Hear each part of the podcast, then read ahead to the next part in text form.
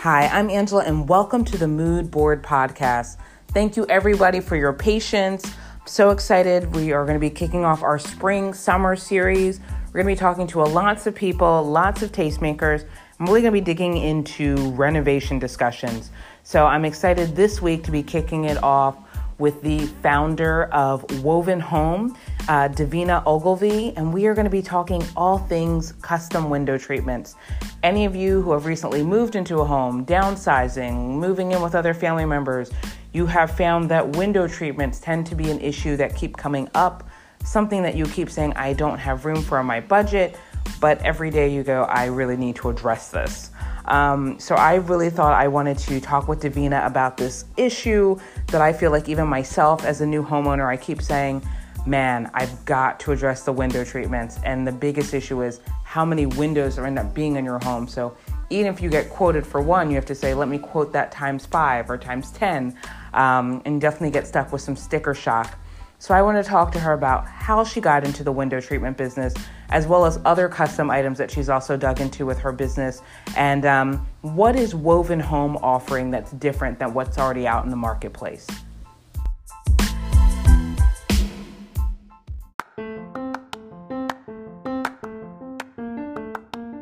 Many people have been asking me how can they support my business? And let me tell you, if you're listening to this podcast, you are already on the right path. So just make sure that you subscribe and share it with your friends and family. But a second thing you can do is sign up for my Skillshare class, The Art of Styling Your Room How to Create a Mood Board. In less than 15 minutes, you will have all the tools you need to begin to design your dream space. I will also provide feedback on Skillshare and share students' work on my Instagram feed. So, on that note, let's get started with the show.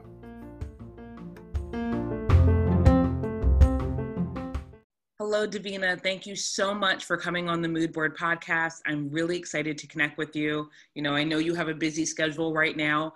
Um, so I just wanted to really dig in and learn so much about, you know, your business, Wovn Home. You're the founder of it.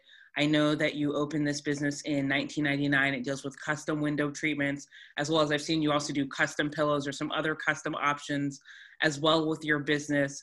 And I really just wanted to share with first time listeners, you know, what's the best way to describe Wovn Home? Uh, well, that was a, really good description. Thank you, Angela.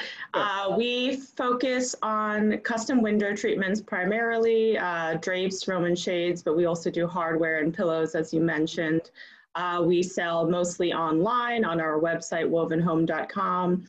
We source, you know, really high-end, beautiful Belgian linen from Belgium, mm. directly from the mill. We design um, beautiful patterns that are exclusive uh, to Wovn Home, and everything's made in America in North Carolina. And so, um, you know, I think we focus on designer quality window treatments, but um, you know, purchased online, making the experience a lot more seamless and user friendly. Yes, absolutely. So one of my first questions is I really want to get up, uh, get into really the question of how you grew up living abroad and then came to the U.S. to study at Harvard and I really wanted to know about your experiences of one living abroad, coming into the US, and then really getting into the fashion industry. How did that all come together? Yeah, so you're right. I grew up abroad. I grew up in Bangkok. My mother was Thai. My father was from is from Boston, a New Englander. And I think, um, you know, that experience growing up abroad to, you know, being mixed race, a Thai mother and an expat father was just a huge impact on me. I think, um, and in terms of my design and fashion sense, that that beautiful mix of sort of Eastern influences mixed with um, Western mm. is just something that I've noticed is kind of this constant throughout my life in terms of what um, design, decor, fashion I'm attracted to. Mm-hmm. Uh, so when I went to Harvard, I studied anthropology, which I think again ties to this fascination with the mix of cultures. Mm. Um, you know, that that was a really, really interesting major. Was it related to anything I've done since in my career? Not necessarily. I don't think it I don't think it hurts me to have a good understanding yeah. of civilizations and cultures around the world, but it wasn't directly tied to fashion. But I um, I've always had kind of an analytical mind, but been very interested in um, the creative world. And I'm very much energized by being in a creative environment, whether that's me doing something or the folks around me. So that's what really drew me into the fashion industry, where I spent, um, you know, 12, 14, 13, 14 years of my uh, career before launching Wovn Home. Yeah, and I'll say you're not alone with, you know, I feel like so many of us, we've all gone to college and we've either studied one thing and then we're like, I'm not applying it at all. Um, or you come in thinking you're going to study one thing and leave doing another. I originally came to college and I was going to study to be political science. I was going to be a congresswoman. Uh, then I met my husband in art class, and like by the end was just like full art school person. Like that was my life. Um, so you know, it just never works out exactly as we planned. I love it, and at least it sounds like we both study things we were interested in. So yeah. um, at least it was fun while we did it. It was. I'm like, there are still things. It's good for me to know about the world, politics. I mm-hmm. understand how all of that works. I'm like, but I'm not going to be a congresswoman. It's not right, on the plate for me. One of my questions too, since you were saying how you were in the fashion industry for almost 15 years, you know what really brought you to transition to the to the home sector you know where did that kind of fall into it so i've always been interested in the home um, the home space um, when i was growing up in thailand my mother just poured her heart into you know decorating our home um, so whether it was sort of there or living in the various rentals i've lived in new york um, I've really always cared to make my space my own and beautiful. And I sometimes I wonder is it because of this, you know, severe lack of space that I have everywhere I've lived in New York? Is that why I care so much? But you know, even fresh out of college, I painted my walls. You know, I've almost always invested in custom window treatments, which is you know a high percentage of your income when you're 25 or something like that. So um, it's definitely something that I love. And I think that's because my mother sort of uh, surrounded me with beautiful things in our home. And I think because potentially space is so um, coveted in New York. And so, uh, and then within home decor, window treatments has always stuck out to me as kind of this pain point. You know, I think um, I remember in that place I lived right out of college in my first apartment, my uh, best friend would tape up newspaper to her window because you know she couldn't figure out what to do. You know, ex- custom was so expensive. The yeah. you know the options at the mass chain stores didn't really work. And then when I, it was funny because then years later when I moved in with my now husband, he had um, these beautiful windows with a blind, you know, kind of a roller blind that only went part way, and then filled the gap with a whole bunch of college textbooks. And I said, you know, what's going on here? And he said, well, I went to big chain store and I just got the dimensions that were closest to the window. And I thought, but but you went smaller instead of bigger. Yeah. so it, you know, it was clear to me that this was a particular category in home in the home world that um, could utilize, you know, I think a new perspective, um, sort of focusing on the user experience and, and making it more digestible to the average consumer. Yeah, and I would say anyone who, you know, a listener has really gotten into window treatments. We just recently moved into a new home and we're going through those those pain points ourselves. I mean, window treatments are very important and it's not just from an aesthetics, you know, it's it's keeping your house warm, it's keeping privacy from your neighbors but the cost is insane. I mean, we live in a colonial from the 1930s. You know, not everything is going to fit the dimensions of what you're going to find for ready made. Um, and even when we had our apartment um, not long ago, we actually made our own window treatments. Oh, wow. And I will tell you, that was a nightmare. I mean, they look great, but we went through so much pain making them and cutting fingers and I am in awe that you made your own window treatments. That's awesome. I was like, I will never make these Roman shades again. People are like, they're beautiful. I'm like, it's great. It's never going to happen again. I would never do this for anybody. Never. it is very labor intensive. So when people, you know, ask, why do they cost so yeah. much? Um, you know, I, there's a lot that goes into the labor, the parts. Obviously, the fabric is a big component, especially for drapery. Um, but we try to make it as attainable as possible, but it's still, you know, it's a different price point than a, and, than a chain store for sure. Absolutely. And I think also when people look at your price points, like I think at first, if you're not familiar with shopping with custom drapery, you may be shocked. Other people who are in the industry, that is a very reasonable price of exactly. what custom drapery is, and that your lead times are under a month um, is also great because that's another difficulty I feel like, especially now in the interior design industry.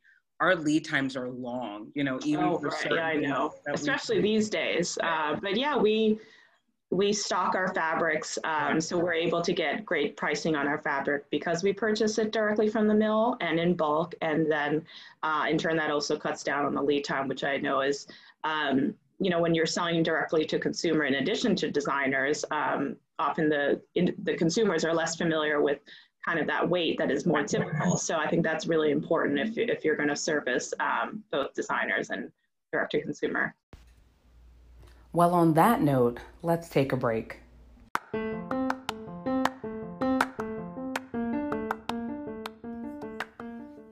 When it comes to finishing a room, most people forget about the styling. Even when people buy the whole room setting from the showroom.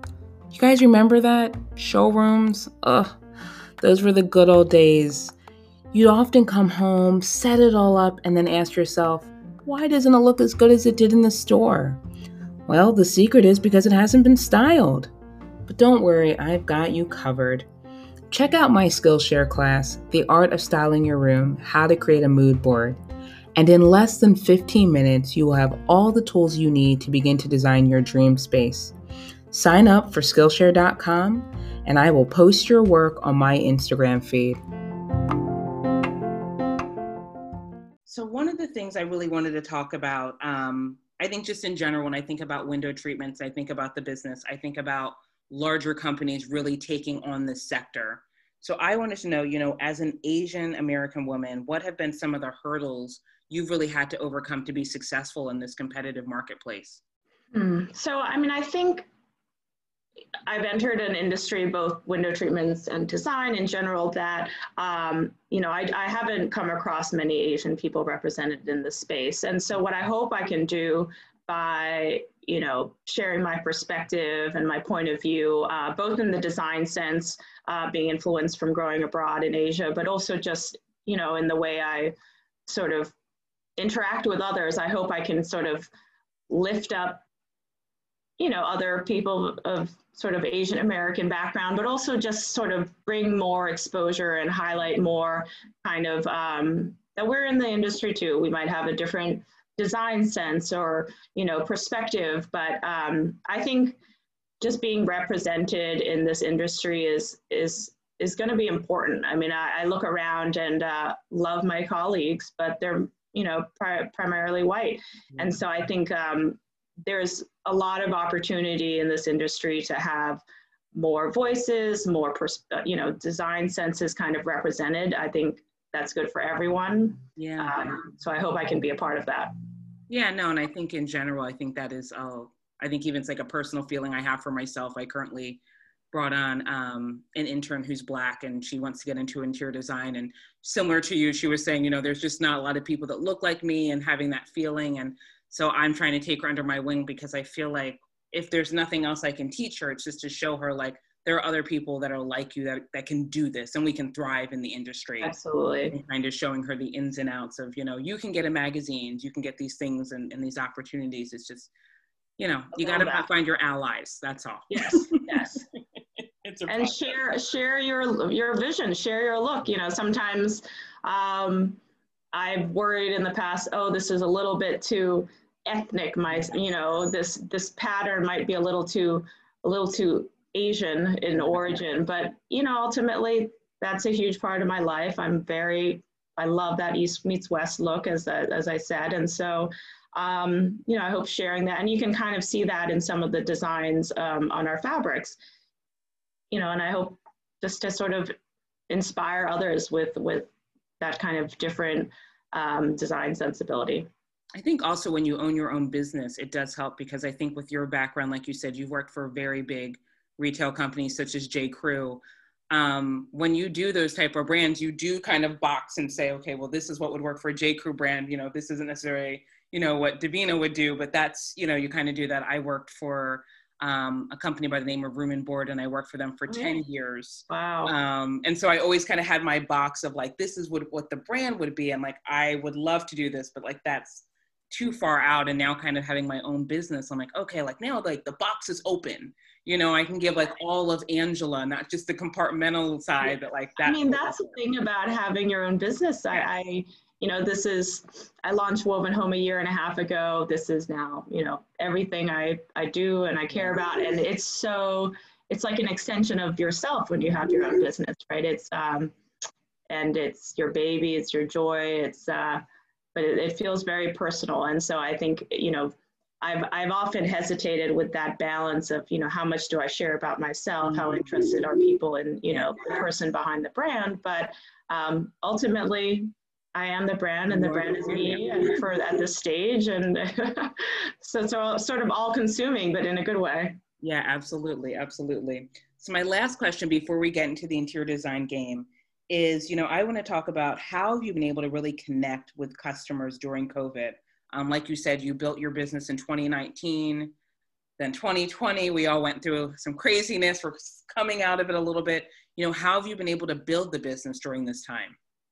Yeah, well, so when I did launch the business, I was uh, working full time at a corporate job and pregnant, and then eventually had my son. And then what happened was it was March last year, sort of at the beginning of COVID. I was, you know, super into my Zoom. I was presenting something for my corporate job, my and you know doing Wovn on the side. My son got completely wedged under the sofa. I was talking on my Zoom, and then I hear this squeal, and I like flipped out. Luckily, he was fine. Nice. The presentation had to hold, but that was sort of this wake up call when I was like, you know, I can't give 100% to a, a job Wovn and having, you know, a small toddler. Um, and that's, and then that combined with um, demand and sales really starting to grow much more with, uh, you know, as people were home with COVID for Wovn, that prompted me to leave my corporate job, focus on Wovn full time. And honestly, that's been the best thing I've done, you know, for the business to be able to connect with customers because now I'm, you know, all day sort of interacting directly with customers, which is a huge part mm-hmm. of, you know, what I enjoy and I think what matters to be able to, you know, deal, you know, firsthand with customer service, you know, sort of feedback because I learned so much that I can incorporate into the business and I can see what matters to people. But I would say, you know, COVID wise, the best thing I've done for the business was was dedicate myself full time to it um, about a year ago now because that's it's really helped kind of Yeah. boost. Yeah, not dividing yourself so much. I will say the children, they they really force you to do some real grown up things. Oh God, I know, I know. I'm like, I'm So cute. They're They so are- cute. that's that's how they get you. You look at their face, you're like, you look like a little me. Yes. but so mad. You're like, it's okay. Yeah, I currently I have one who's in third grade, and then I've got one in my belly right now who's kicking me during this interview. Wow, Um, congratulations. Wake up call. Thank you. You have a lot of energy for a pregnant. I mean, you're you're good at being pregnant. I'm impressed. I was I could not be doing what you're doing right now. I'm good now. We've hit like we've hit past morning, so like afternoons are good. Mornings we are not so agreeable. He's he's done with me then. Rough. it is. It's definitely different. So we're going to switch gears and we're going to go to our interior design game. So I pulled together some questions. I know I posted on Instagram yesterday asking people for some thoughts. But I've definitely done something about window treatments a couple of weeks ago and a lot of people just say they just don't even know where to start when it comes with them. So I just wanted to pull some questions that I thought you could help us get some answers on. So, should you hang drapery on a window that has a radiator below it? Um, Uh, great question, especially in New York where there's often a radiator and always. a beautiful window. So, you know, the answer is twofold. If you're looking for stationary drapes, you don't actually need them to be operable or functional. It's more about how they look and they're just framing the window. Mhm. Then drapery works and can look beautiful. But uh, most of the time, when you're investing in custom window treatments, you also want them to be practical and functional. And so, um, therefore, I usually recommend Roman shades for that type of window just because uh, the radiator would interfere with being able to open and close the, sorry, the drape, the radiator would interfere with being able to open and close the drapes easily. Yeah, it's kind of like this is the thing with our home. Everywhere where something would be perfect, there's a radiator. Mm-hmm. I'm like, these old houses kill me. I'm in a pre-war rental in New York, and there's underneath all these beautiful windows is just some huge radiator that's a real eyesore and not helpful when you're really no. into window treatments. No, it's terrible. so, what type of window treatment should you think about hanging on French doors or glass doors that transitions from one room to another? So, ideally, drapery. Uh, that's usually if there's you know, space on either side of the door for the drapery to stack back when it's completely pulled open. Mm-hmm. That's the ideal scenario. And the most important thing uh, when considering drapery for that type of door is just make sure you have enough room on either side. You know, you have a rod uh, long enough so that you can really um, stack the drapery out of the way of the doors when you're not using it and they don't mm-hmm. interfere with sort of opening and closing the door easily.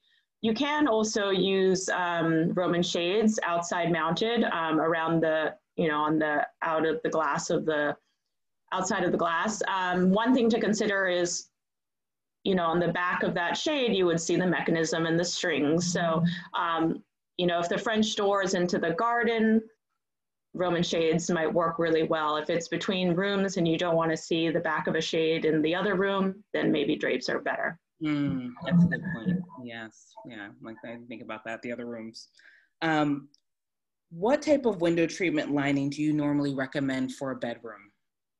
Always blackout, hands down. I mean, it's just unless you want to wake up to light, but most of us love you know dark rooms to sleep in and it feels like you're in a hotel. I mean, it's just a game changer to have really, really um, blackout line drapes or Roman shades, and, and you just sleep like a baby.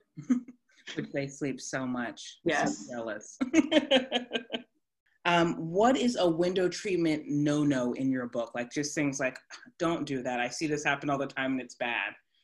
Yeah, I mean, there are a few, but definitely, you know, do not mount your drapery too low. So I think there's this um, sort of habit among people who are unfamiliar with window treatments to kind of install their drapery just above the top of the window or the French door. Um, generally, you want to go, um, you know, at least eight inches above the top of the, the window. I mean, the higher often the better, not in every case. Um, if there's not a huge amount of space between the top of your window and the ceiling, you could even mount your rod just underneath the ceiling.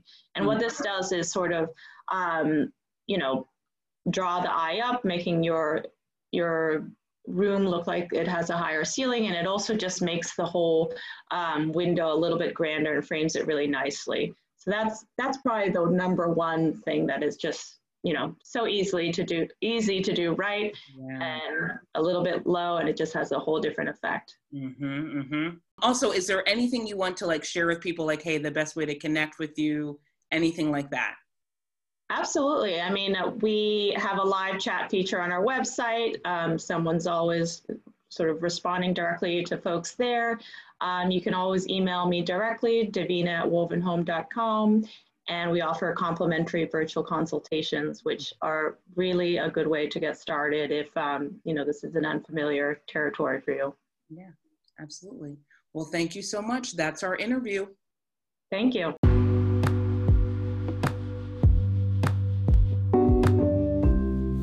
Well, I hope you really enjoyed our conversation. And if you are still struggling with window treatments, you need advice and help, I hope these tips and tricks helped you. Make sure that you check out Davina's website at wovnhome.com. That's W O V N as in Nancy, home, all one word.